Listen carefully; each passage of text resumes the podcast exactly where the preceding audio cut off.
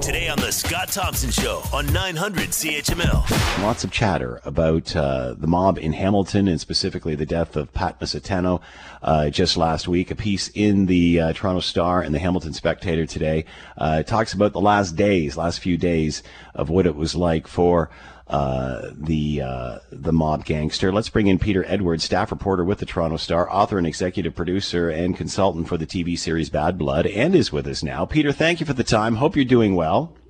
Well, thanks for having me. Things are going well. Uh, many have said that uh, that Musitano was a dead man walking. That uh, obviously uh, several attempts on his life uh, towards the end. Um, were people already, or organizations, uh, families already juggling for power before all of this happened? I mean, would there be a plan in place? you know, I guess post killing of Pat Musitano. definitely, and there were. Um, there's just sort of a shifting of the tides. Like the people who he had um, uh, ridden to power with um, were, were out of the way now, and people who didn't get along with him so well were rising up, and so it's almost a natural evolution. So, how do things move forward? What happens next? Does the next plan just fall into place, or is there discussion, a debate about that, and, and perhaps a war? A lot of times there isn't. Um, you know one big plan. There are a lot of little plans, and you just see what works. I, I know for me, um, I'm I'm researching some key people now, just thinking that um, you know they're going to be involved one way or the other. There there are some main forces that you just can't ignore, and then um, how it all plays out, though, who knows? I don't. I mean, they don't know. Uh, obviously, over the last uh, several years with this family in Hamilton, uh, it has drawn attention to itself for various in various ways. Do you think that whoever takes over will have a lower profile than this family? I think probably, and some of the ones I'm looking at, I um, it's odd. I'm finding stories I've written about them a long time ago, and I'd forgotten I'd written them. But they've risen, they've risen up in power since then. The um, the Musitano organized crime power you know they're they're at their peak in in really the late 70s early 80s and um uh you know that that's just over. So where do you see this going in the next couple of years? I think there's going to be um people coming uh, more influence from woodbridge. I think there's going to be a um a family with real real reach who you could any four or five main players could be killed and it wouldn't really make that much difference i think that um despite all sorts of reports and, and screaming from their lawyer, I think that there's still something going in Buffalo. Um, so it'll be interesting to see what rises up there. I think that um, where Ontario is pretty unique is that bikers really do um, do matter and they're really part of the ecosystem, and so there are some key players there that I think everybody's watching. So there's there's just a lot of different forces. It's almost like at the start of football season, who's going to win the Super Bowl? You know, mm. you have like six different teams. What does the what is this what does the mob or organized crime like this look like in 2020? You talked about this family being uh, really much in their in their heyday in the 70s and 80s. How is it different today? Uh, you know, a lot of it's fraud. I mean, a lot of organized crime now is fraud. Like if you look at the um, uh, the tow truck wars in um, in the GTA and um, to a lesser extent across the province, the, a lot of that is who can get in there so that they can defraud all sorts of different places.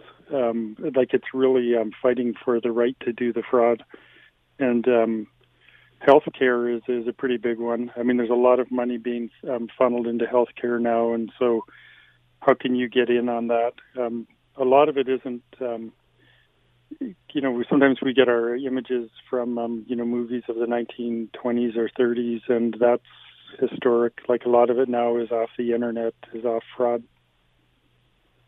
There's always drugs, though. I mean, drugs will always be huge, and um, um, but then again, they're having to split that with other groups. Like they don't they don't have a, a lock on um, who brings in cocaine, who brings in fentanyl. Like they, they're they're a player, but not um, not utterly dominant. How has COVID 19 uh, presented opportunity? Obviously, as you mentioned, um, you know, there's a lot of uh, money being handed out right now. How does COVID 19 change this world? Um, you, it, for Pat Musitano, it meant you didn't know where to find the guy. I mean, he's trying to hide as it is. and then it was good for him because um, he couldn't fall into the habits of going to this place at this time and people picking up on it. You know, of um, walking into a coffee shop and mm. someone phoning someone, and so um, there's that. A lot of them put money into real estate, and so they've. It's sort of odd, but then they they end up as the tenant or as the landlord who's trying to collect from the tenant who just doesn't have any money. On the other hand, it means money's going into healthcare. It means the um, the ones who are more internet savvy are going to do better. It means that smuggling fentanyl is a um, there's, there's sort of more payoff there because it's very very concentrated, so it's easier to smuggle, and so it's incredibly deadly, incredibly dangerous. But um, for these guys, there's more of a payoff than smuggling something bulky. You're listening to the Scott Thompson Show podcast on 900 CHML. What about the legalization of cannabis, which obviously we saw over the last uh, couple of years? How has that changed things for organized crime? I think it shuffled things around a bit, but I, I don't think that it's um, been a major loss or a major gain. It's made some strange bedfellows. I mean, you see some former police officers working with some uh, people who have pretty questionable reputations, you know, in the legalized business. So I um, I was commenting to a former attorney general about how that struck me as odd, and then I realized later that he'd invested himself, so I felt kind of kind of stupid on that one. so, so, uh, so are they are they actively involved in the legalized cannabis business? I think there's a bit. I mean, I think they'll invest in anything, but but on the other hand, I, I don't think I think overall the reasons given for legalizing it still make sense to me. Like I, I I, I didn't think it would be a hundred percent victory, and so I um, uh, you get a lot of things are limited victories. I mean, they're they're still smuggling booze, you know, and that's been legal for quite a while. They smuggle cigarettes, so you know, anything you you have a lot of tax on is going to get smuggled. So was legalization, do you think, an opportunity, or did this did this put a dent in this industry for them? Uh, I think it mostly put a dent in it, but it was an opportunity for some. Some of these guys are really smart and they can spot an opening. Um, like it's not some big monolith. There's um, there's ones who can spot one tiny little opening in the market and really exploit it, and other ones who are kind of uh, stumbling along like the rest of us. So we we're talking about uh, the changing of the guard uh, with the loss of Pat Musitano. Is there somebody in the family there that will rise up and take this position, or is this family going to kind of fall by the wayside? Uh, that I, I think it's safe to say that's it for the Musitano crime family. The um, uh, his his uncle Tony, I actually knew him fairly well, and I think he was out of it by the time he died. Like I think he had he had gone into retirement. Um, I there's just no one left, and I think the um, Papalia family, um, who were you know once a big big deal, I, I don't they're not a force anymore. Um, so they but but there are other people who are going to come in and fill the void. I mean, there's um, uh, no one's going to um, just say, okay, let's forget Hamilton. I, that's where I find it bizarre when people talk about Buffalo not having a mob anymore. That's sort of like um, everybody deciding on the same day, oh, let's you know, let's quit being a criminal and find um, find another job. And many have said it isn't what it is. Uh, uh, sorry, the, the mob, organized crime like this isn't what it used to be. Well, if it was, it'd probably be extinct. I mean, does it not have to evolve in order to survive? Oh, for sure. I mean, in, in my business, I haven't been in the newsroom in six or seven months, and I might not be back in again this year, but we're still publishing something. So, I mean, everything's evolving, and um, uh, the smart ones are on the internet is just a huge, huge boom for them. It, it means that instead of um, in the olden days, John Papalia controlled Railway Street in Hamilton, um, Ottawa Street. You could say, you know, Luppino. Like there, there are areas you could point to for different criminals. Now with the internet, it just expands everything. It means that you can connect with someone in Mexico and get a drug shipment going, and not even know that person's name. Uh, you can the, the dark web, the dark net. Uh, there's all sorts of things you can do now. Uh, are the days of the typical uh, crime family gone? You know, uh, things again. You, you talked about the TV version, the movie version, um, and again, many accuse the Musitano family of just being too much in the limelight. Is that all changed now?